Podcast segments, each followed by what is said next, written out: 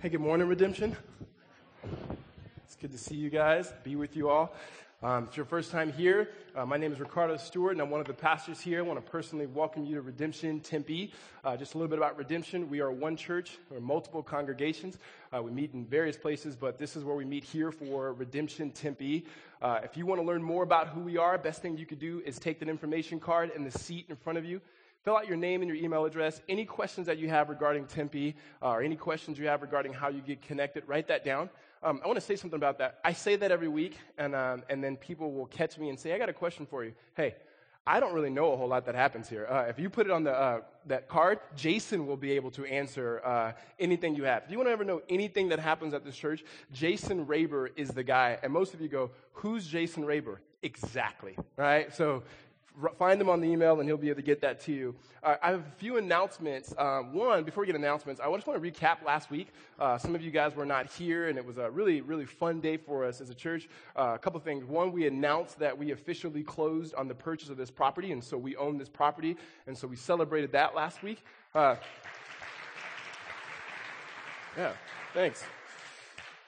Um, we, we did say there's going to be some so what's to that. And so for the next six months, we're going to take some time to really look at the, the campus and see what we need to fix, what needs to be renovated, and how we can use it uh, to glorify God's name. So not just how we as a church can use it, but how other ministries, schools, and organizations are able to uh, use the facilities of which we have here. Um, last week also, um, even more exciting than, than, um, than, than property, is that we had 40 people, around 40 people that were baptized last week in all three services. So that in itself was worthy of God's God's praise.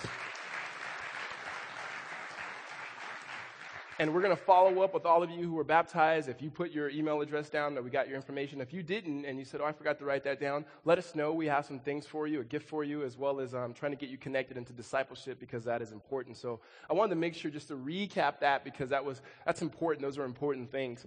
Uh, a couple of announcements I have um, just for you to put on your calendar. We will be having baby dedications uh, on September 9th. And so mark that September 9th, we will have baby dedications. Um, so if you have not baby de- dedicated your babies, uh, feel free to sign up for that. Again, two ways you can, uh, three ways you can do that. You can stop at the Connect desk. Um, you could take an information card and write your name and email address and just put, I'm going to dedicate my baby. Or you can go to the Facebook page at Redemption Tempe, and then you can be able to register on there uh, for, for baby dedications. And so we're excited about that. Uh, the next thing is we are going to, uh, we're going to start First Wednesdays again in September. And so, first Wednesdays is we get together the first Wednesday of the month and we have an opportunity to talk about culture and theology. And so, given that it's an election year, we wanted to talk about politics. And so, we thought long about this. We were going to do September on immigration, but we're going to push that back to October because we're really excited about the, the man in whom we got to bring in.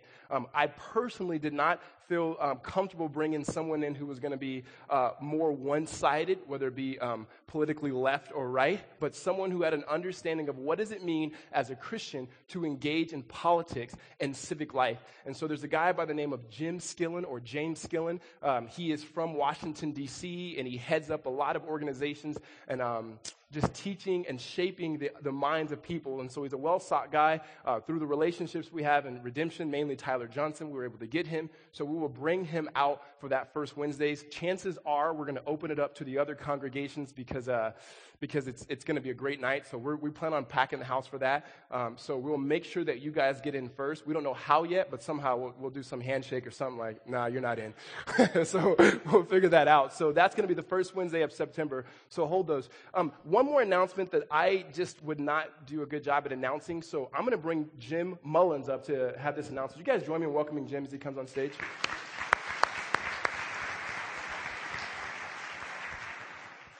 Okay. Well, this is a big announcement. We have a, a, unique opportunity. Right now, in places like Saudi Arabia, China, and all other all kinds of other countries, people are packing up their bags and they're getting ready to move to, to Arizona to attend Arizona State University. They're coming here for an education at this great university that's nearby. But as we read Acts 17, we realize that God determines when and where people will live so that they could come to know Him. So we have an opportunity to partner with God in showing and, and extending the good news to the international students who are coming from all over the world to our city. So we have two ways to do it. One is called um, Friendship Partners. Friendship Partners are basically where an international student signs up and they basically need a friend. They're, they're, they've come to a new country and they don't know how to do life here, so you meet with them a minimum of once or twice a month and you just take them out to eat. You explain how things work. It's very simple. And the second way is homestay. It's um, opening up your home to have an international student come live with you. They pay $500 a month to you for rent, and then they come live with you, and it's a great opportunity to serve them and to show the love of God in the face of Christ around the dinner table. My wife and I, we've hosted seven students, and we always call it um, our dinner table diplomacy.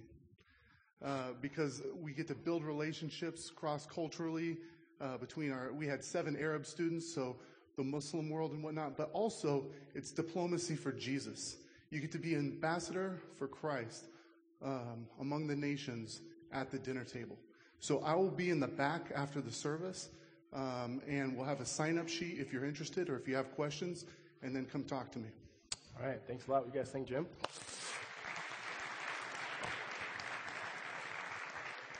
All right, if you guys have your Bibles, why don't you guys meet me in Isaiah chapter 40? Uh, we're going to start in verse 9. Isaiah chapter 40. We'll be there for the bulk of our time, and then we'll jump later to Luke chapter 12. So, Isaiah chapter 40. If you do not have a Bible, would you raise your hand, please, and uh, keep it raised really high uh, so one of the guys will be able to get you a copy of the, of the Bible? Just, just keep them um, raised high.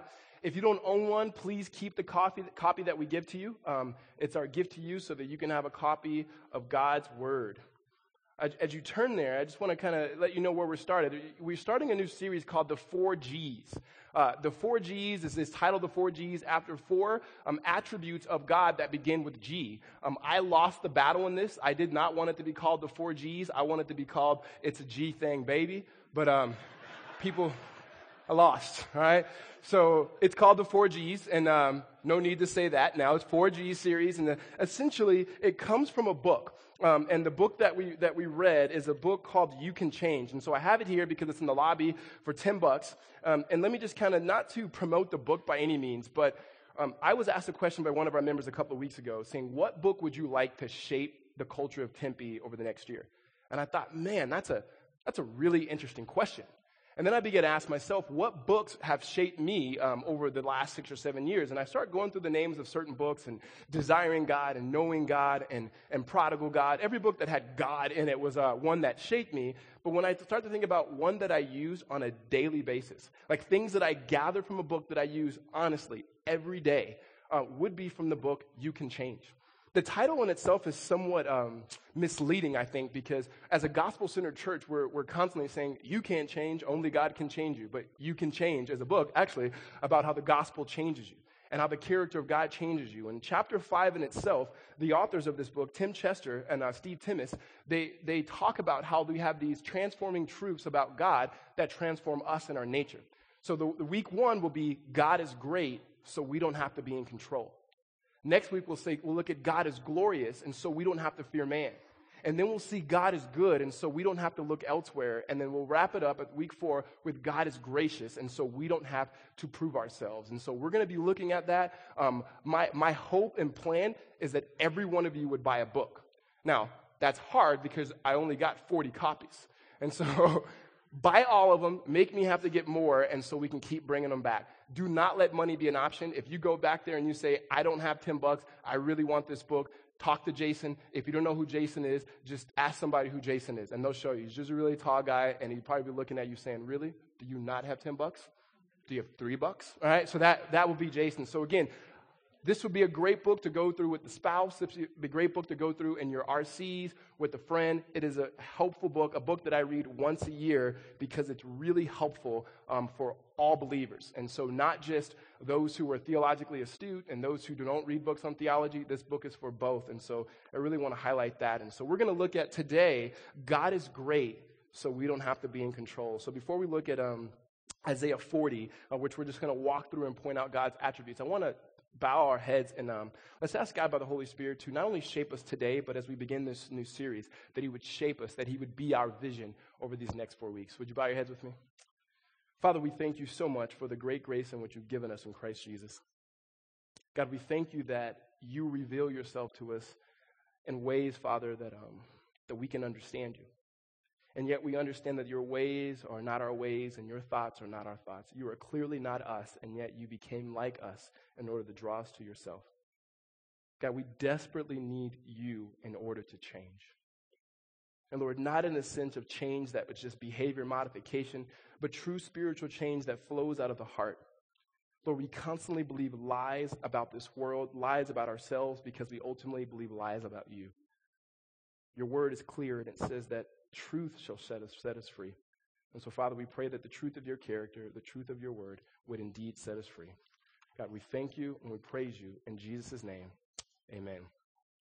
A.W. Tozer says this What comes to our mind when we think about God is the most important thing about us. Meaning, whatever you think about God, when you begin to think about God, that is the most important thing about you. Here's why. Because your vertical understanding of God, who He is and who, what He's done and what He says, will shape you horizontally. So if we have an inaccurate view or false view of God, therefore we will have a false view of ourselves, of those around us, and of this world. And so it's, it's, it's an imperative, it's important that we understand who God is and what He's done on our behalf. And that's why we're going to be taking this time to look through the four G's. I, I said before, this is something that I use every day. Um, when we first learned the four G's, one of the things that I, that I, would, I did was um, I learned um, I memorized them. I put them on my mirror. I put them in my car. I put them on my phone to text me. And so every day that I pray, um, I start off with the four G's. And when I wake up, God, you were great. I don't have to be in control because I never thought that I was a control freak. Never, ever. And I told my wife, I said, the reason why the, four, the first G in the four G is God is great and so on to be control, um, you know, I don't really struggle with that. All you have to do is be married for a little bit and then, like, you know, like you start actually being yourself. Um, and, and my wife goes, Really? You don't think you struggle with control? That's funny. Um, because, and she goes, You notice that every time when we're driving on the 202 to get on the 101, I'm always afraid you're not going to get the exit. And as soon as I tell you, Hey, the exit's over here, you look at me and go, What? You act like I've never driven before, right? I always want to control when I'm driving. I'm like the worst person. If you're driving, I want to control you. Don't turn there. Don't turn there. I told you not to turn there. It's faster if you go this way. Uh, I, I can't help it. I, the person to the right and left of you, we're all control freaks. And it comes down because we don't believe that God is great. You see, our understanding of God shapes us.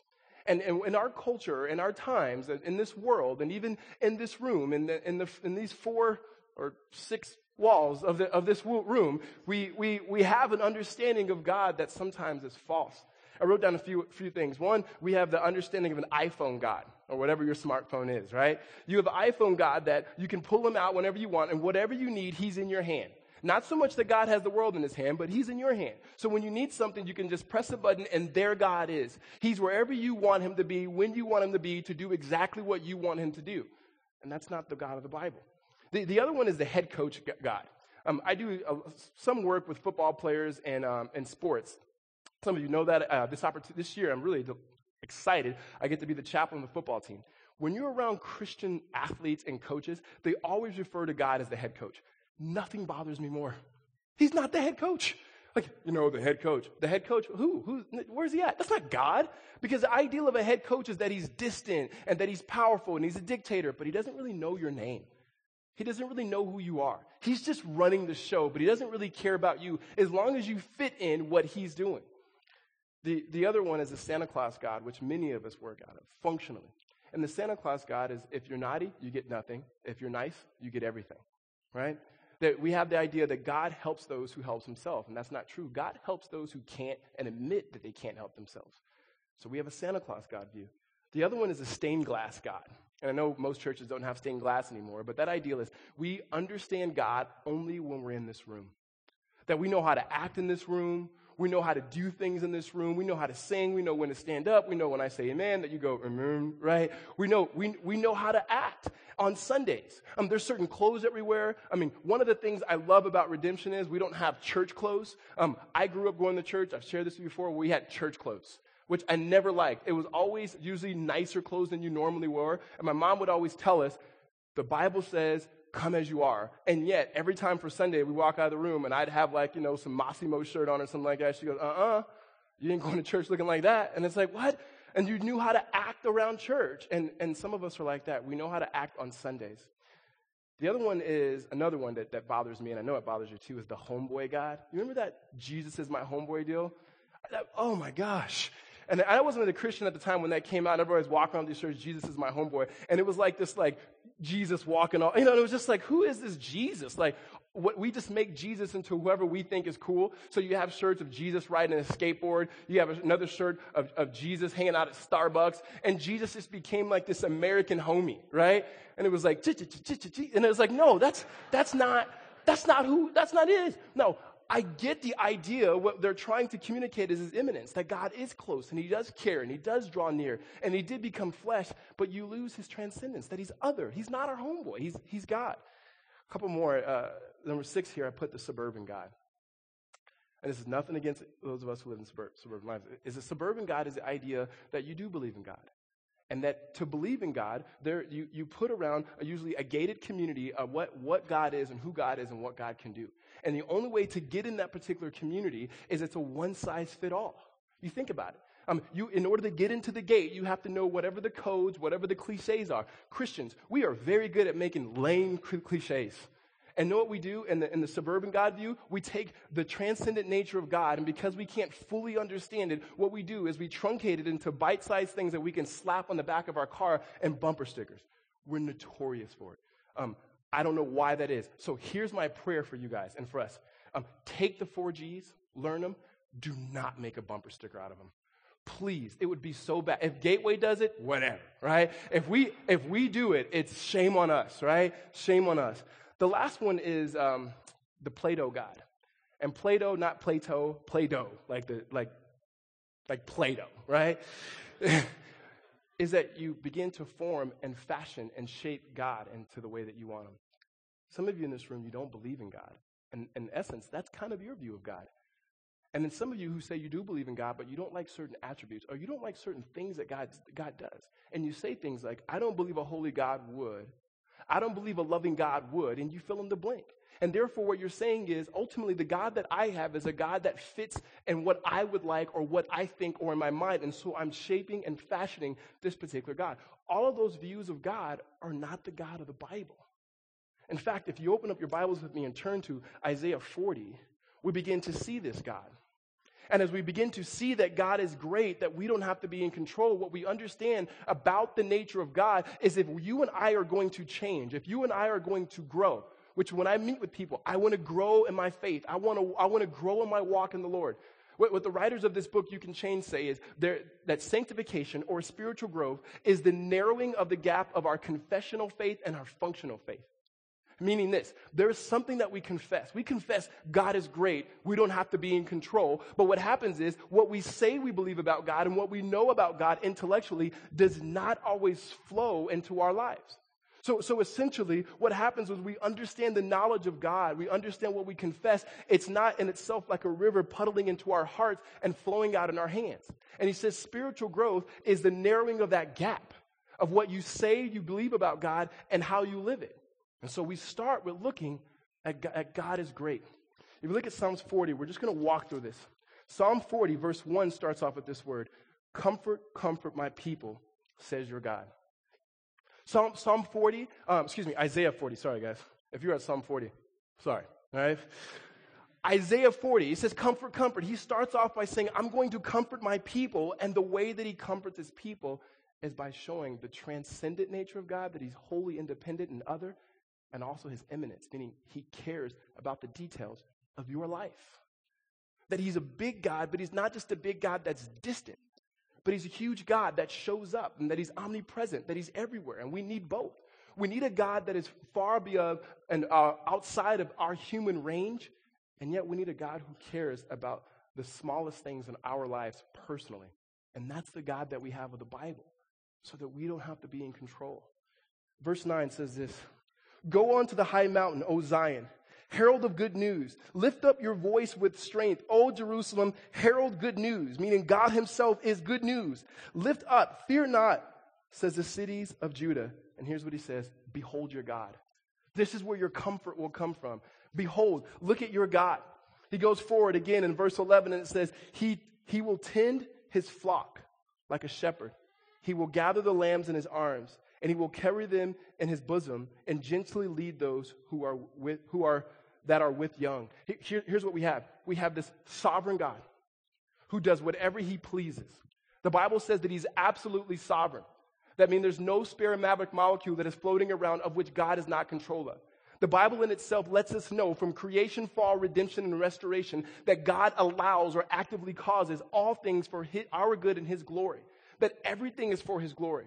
No matter what happens, even the things that happen that we would look at and say that is a disaster, God is still involved. Not that He's causing sin, but He has not removed Himself. Ephesians lets us know, Ephesians verse chapter 1, verse 11, that He does all things according to His glorious grace.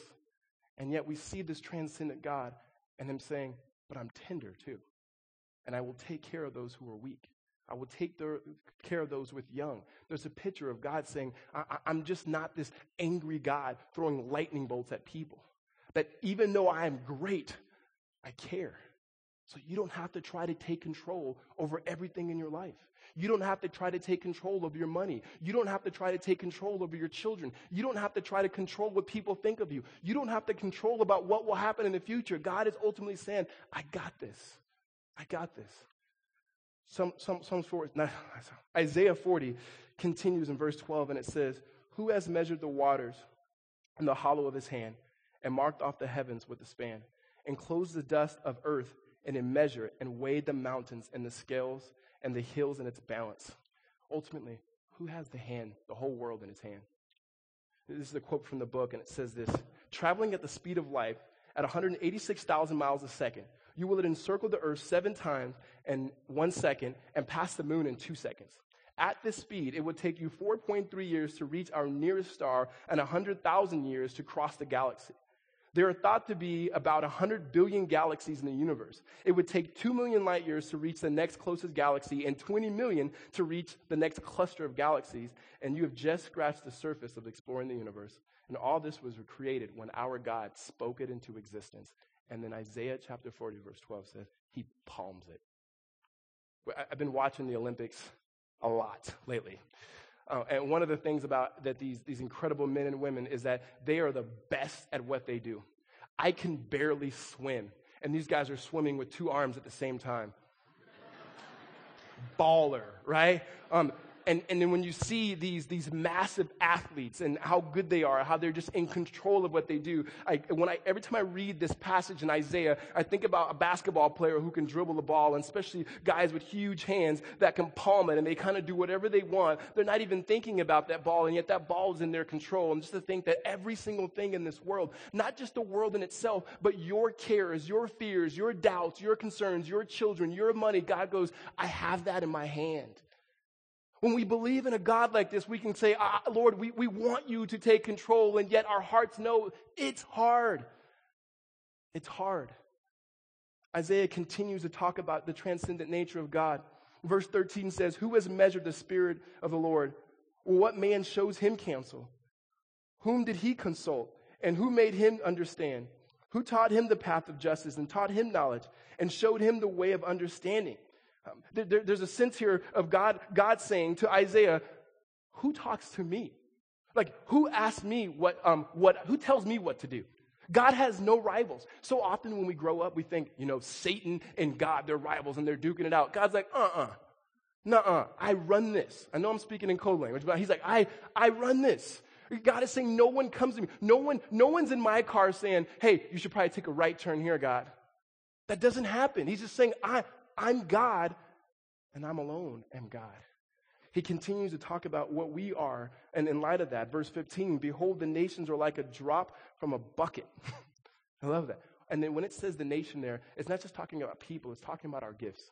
It's talking about our talents. It's talking about our power.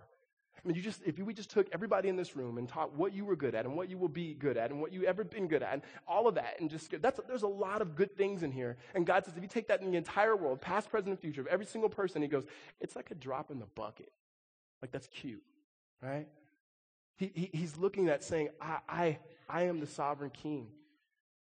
Verse 18 says, to whom then will you liken God or likeness can you compare him? An idol? A craftsman cast it, and a goldsmith overlays it with gold. and casts for it silver chains. He who is too impoverished for an offering chooses wood that will not, that will not rot.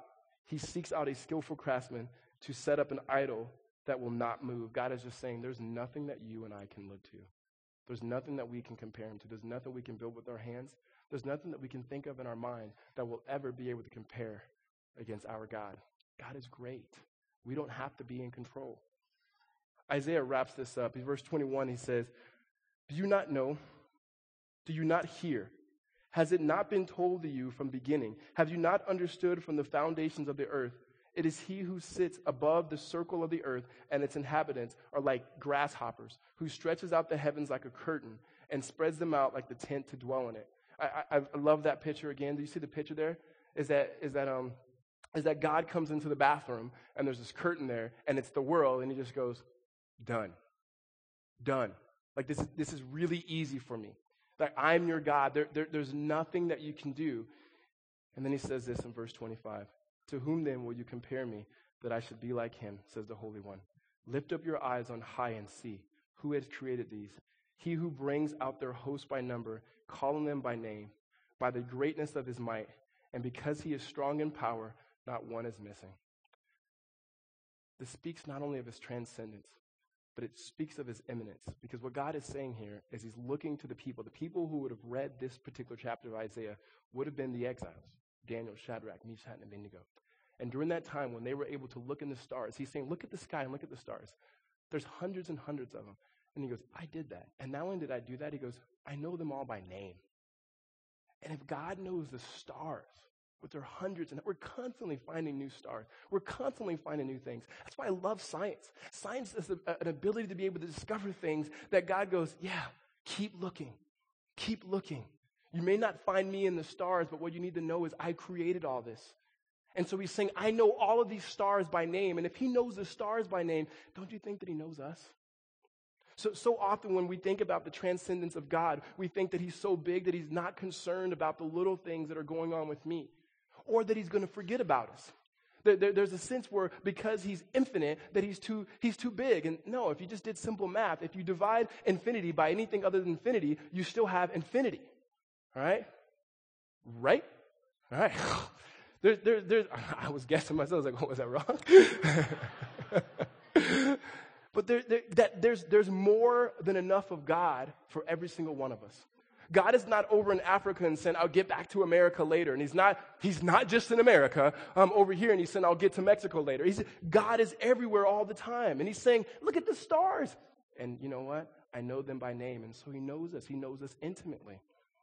Look, if you look at read me in verse 30, it says, Even youth shall faint and be weary, and young men shall fall exhausted.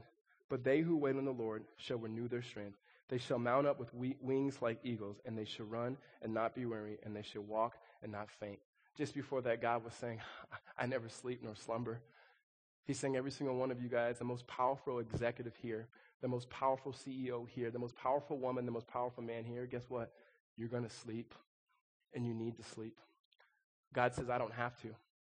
Sleep in itself is one way of God letting us know that we are not like Him, and also, sleep in itself is a way that we can humble ourselves before God.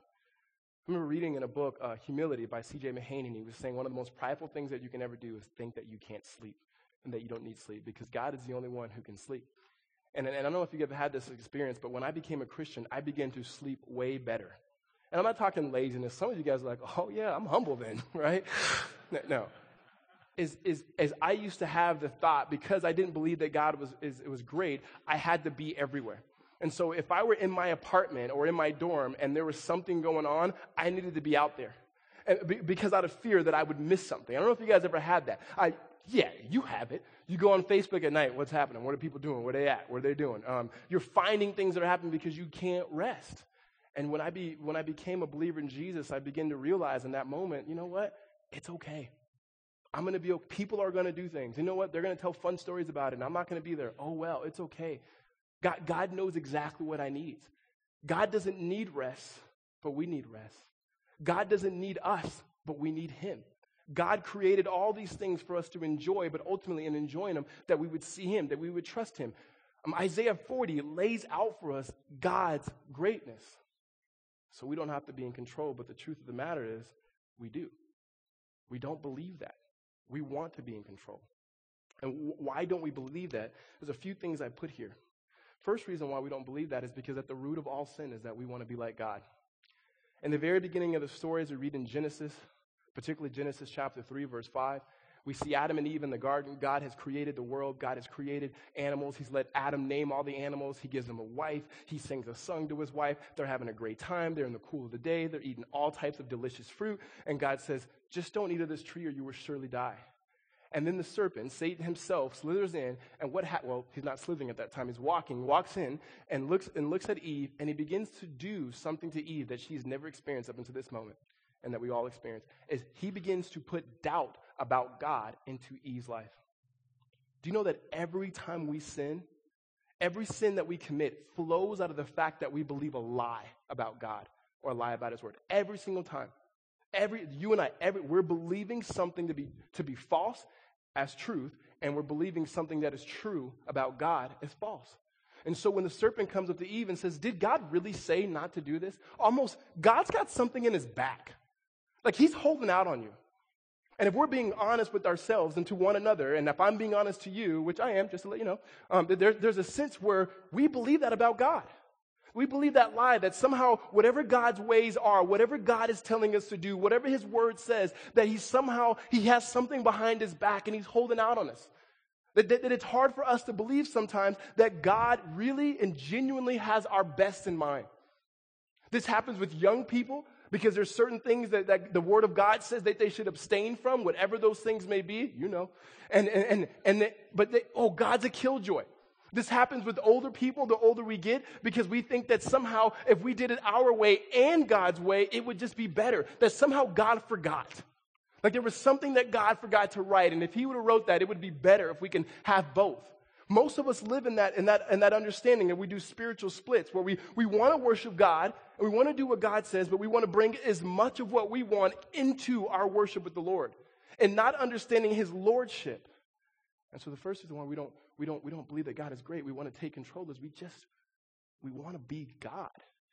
Those words may not come out of our mouth, but we just want to be Him. We want to make the rules. We want to say what's best for us, not God.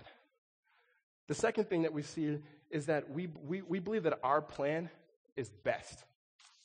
Um, meaning, like, our plan for whatever it is is best, um, and God's not. This is a story. I was re, re, uh, meeting with the kid this week. Uh, one of the one of the students here at our at our church, one of the ASU students, and he was telling me how frustrated he was with his dad. And I'm listening to him talk because my dad frustrates the living out of me. And I'm like, calm down, we're in church, right? And and and he, I said, well, tell me what happened. He goes, well, my dad needs to finish his taxes. If my dad doesn't finish his taxes, then I can't get loans. And if I can't get loans, then I can't go back to school. And if I can't go back to school, I'm going to lose my on campus jobs at school. And if I lose my on campus jobs at school, I'm not going to have my apartment. I found an apartment. He goes, I'm, gonna, I'm not going to eat. So essentially, he's going to die. Right? And so, and, and, and it all just trickles down. So he's frustrated with his dad, rightfully so. Now, here, that's important. That's a good desire. To eat is a good desire, right? To want to go to school is a good desire. But why is he frustrated in that moment? In that moment, all of his trust is in his earthly father. All of his trust is in what his, his dad could do or could not do. In that moment, what shows his anger, and you can think about whatever situation that you have, when you're angry, it's that something is blocking, blocking us of something that we want. Something that may be valuable, but something that's finite and we make it infinite. So we take good things and we make them the main things, whatever they may be. Because we're failing to see that God is great. We're failing to see that God knows what you need. That God knows exactly what you need. And, and, and God, God's plan is always best for you. God's plan will always be right for you. But in that moment, this, this, this college kid is saying, no, no, no, God doesn't understand. I need to go to college. And God did understand. And God does understand. Now, you could take that scenario and you can, you can put it to yourself. For me, as I said before, my two big, the, my anger comes out um, a lot of ways, but two specific ways is driving and talking. Right? Every morning, on Monday mornings, I go to a particular coffee place that allows me to go on the freeway. And when I get on the freeway in the morning, right around 6:30 on the 60 freeway, that's when all the, the, the um, not good drivers are, are on the freeway. And one of the things that absolutely bothers me is when I get cut off.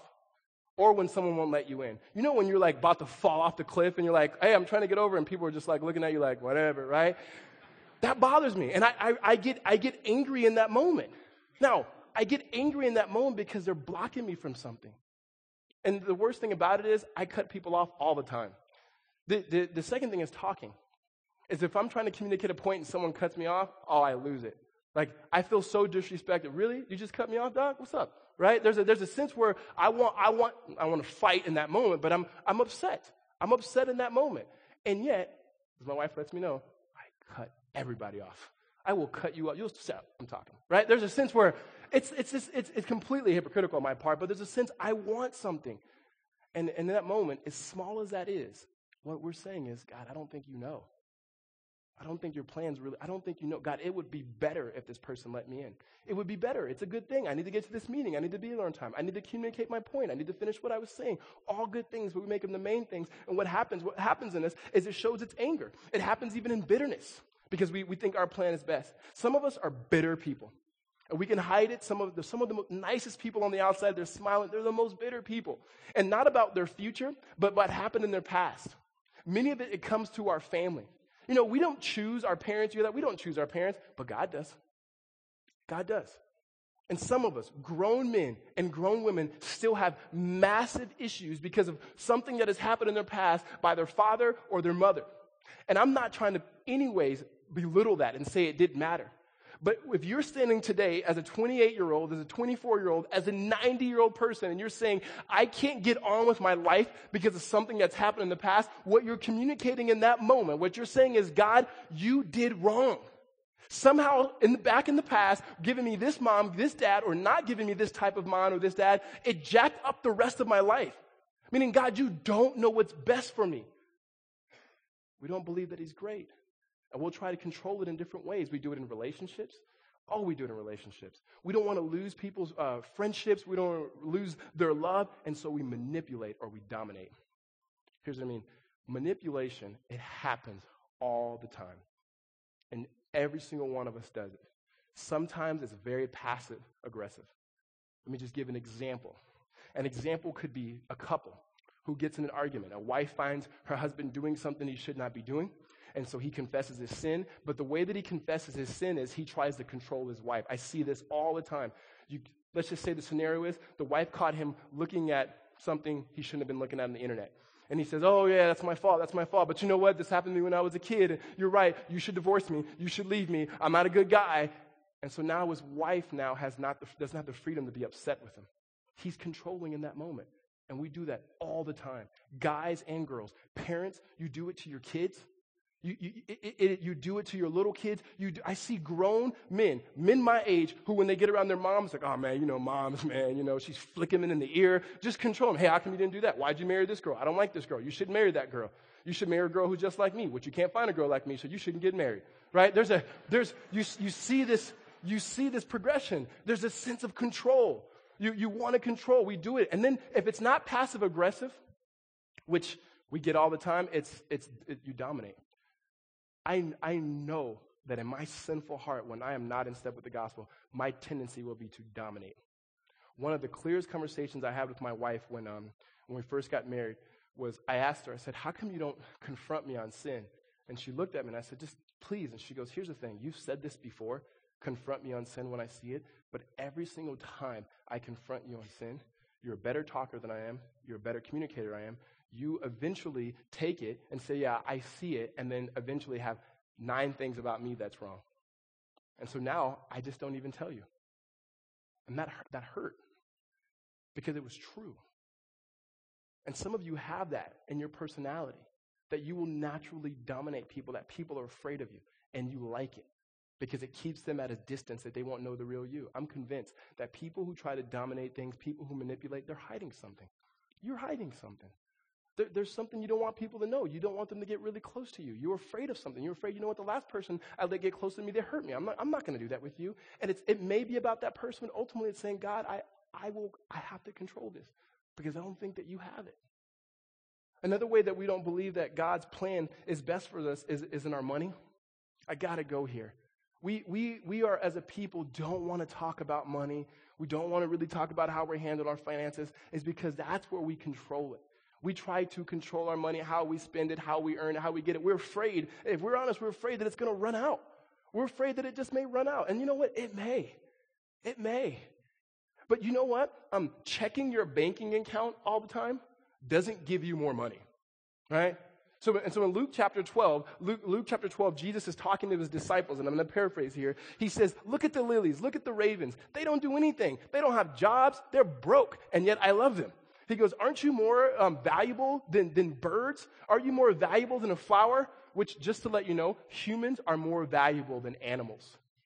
I know some of us don't get that, especially with our dogs. Listen, a human is like a human being is more valuable than an animal. All right, back to the message, right? So Jesus is saying that that we're more valuable because don't you know your heavenly Father knows this? And then he says, What about worrying and your anxiety? What about worrying can actually add anything to you? Have you ever worried enough and then something got done? You ever had a test the next day and you worried about it and all of a sudden the test was done and it was 100%? Right? That's what we do about our money. We're constantly checking more money, no, no money. It's, you know what it's like? It's like going to the refrigerator and there's nothing you want and you're like, dang. Five minutes later, dang, right? And you know nothing's changed. You didn't put anything in there. It's not there. And, and, and that's where we are. We do it with our money, our finances, our jobs, our friends. We, we're just control freaks. And I don't know your story. I really don't. But I know that we control. Um, the last thing is we doubt God's heart for us.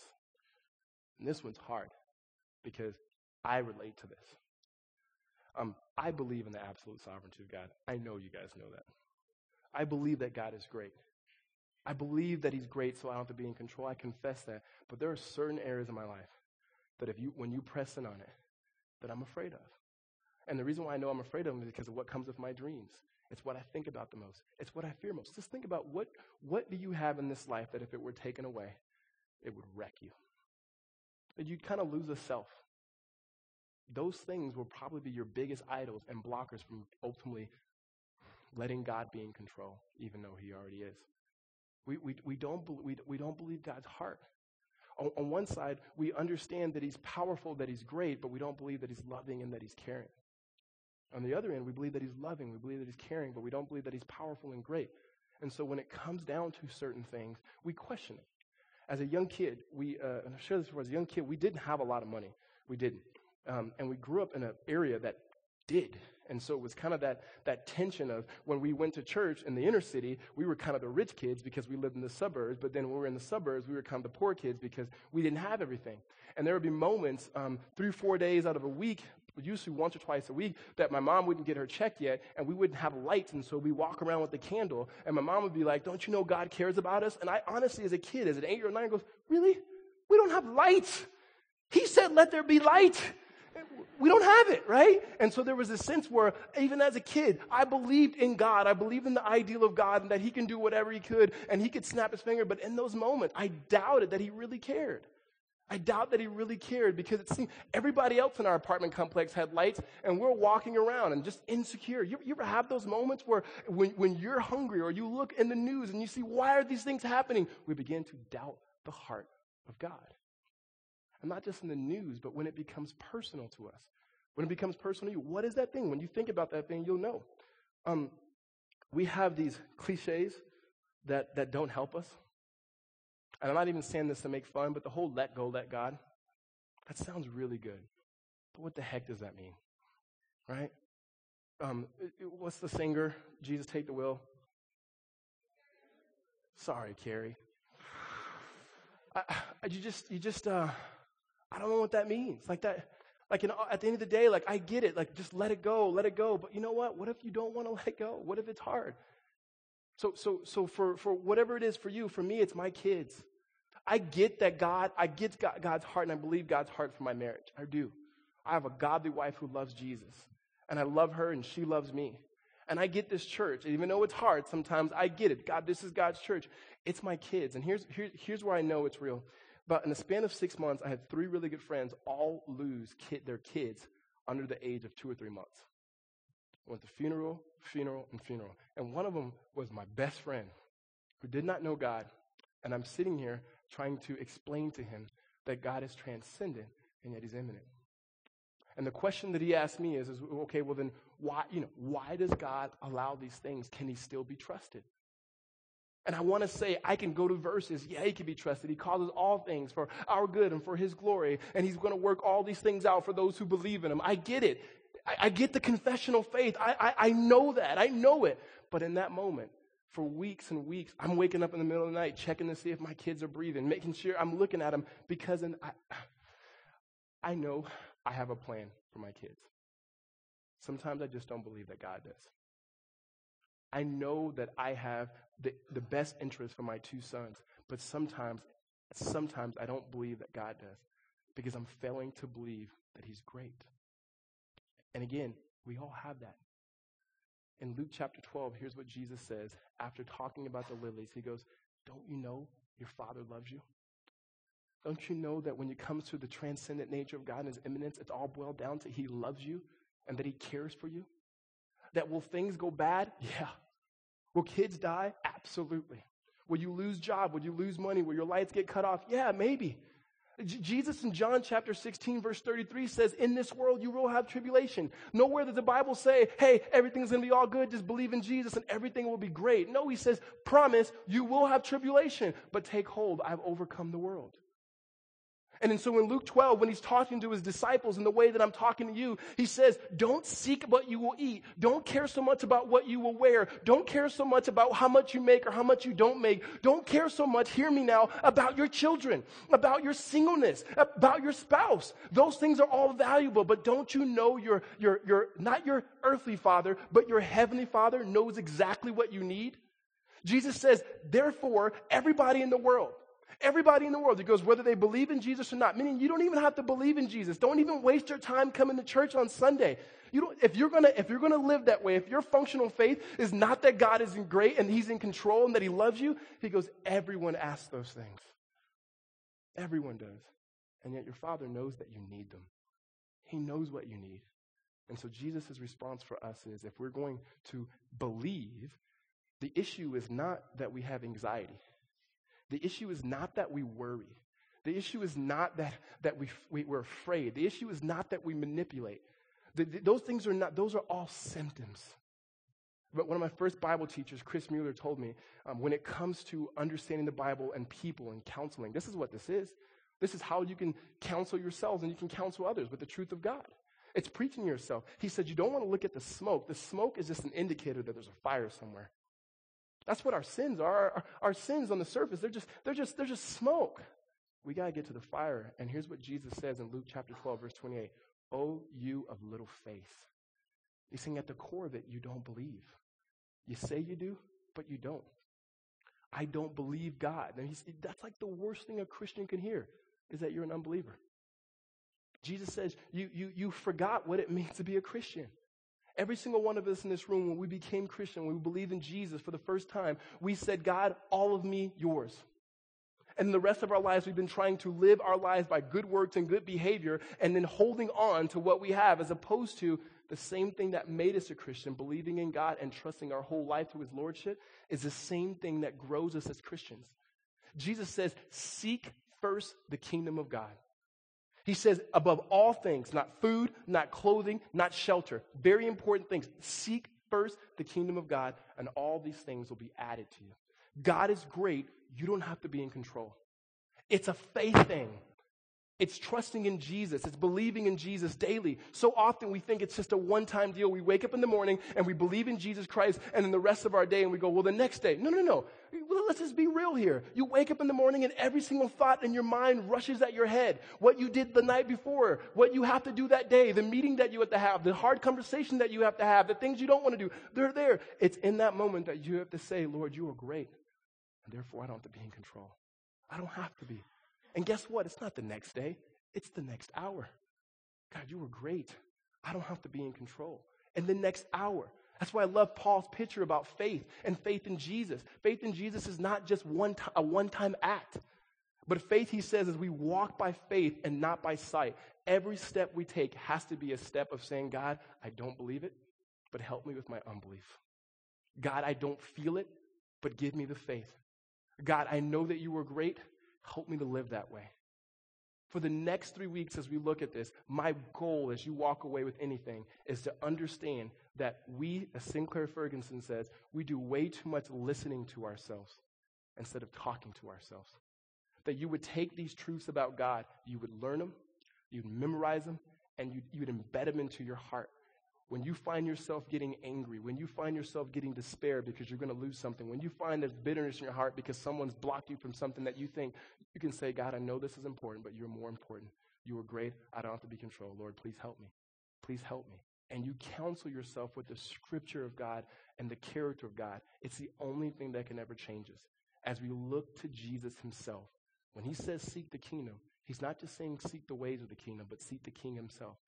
Jesus is, is the ultimate picture of God's transcendent nature and his immanence because we have God himself on a cross. God himself, all, all powerful, on a cross. If you ever doubted God's love for you, all you have to do is look at Jesus on the cross saying, I did it for you, I did it for you, I did it for you. Will bad things happen? Absolutely. Is God is in control? Absolutely. Do we have to be in control? Absolutely not. Amen? Let's pray.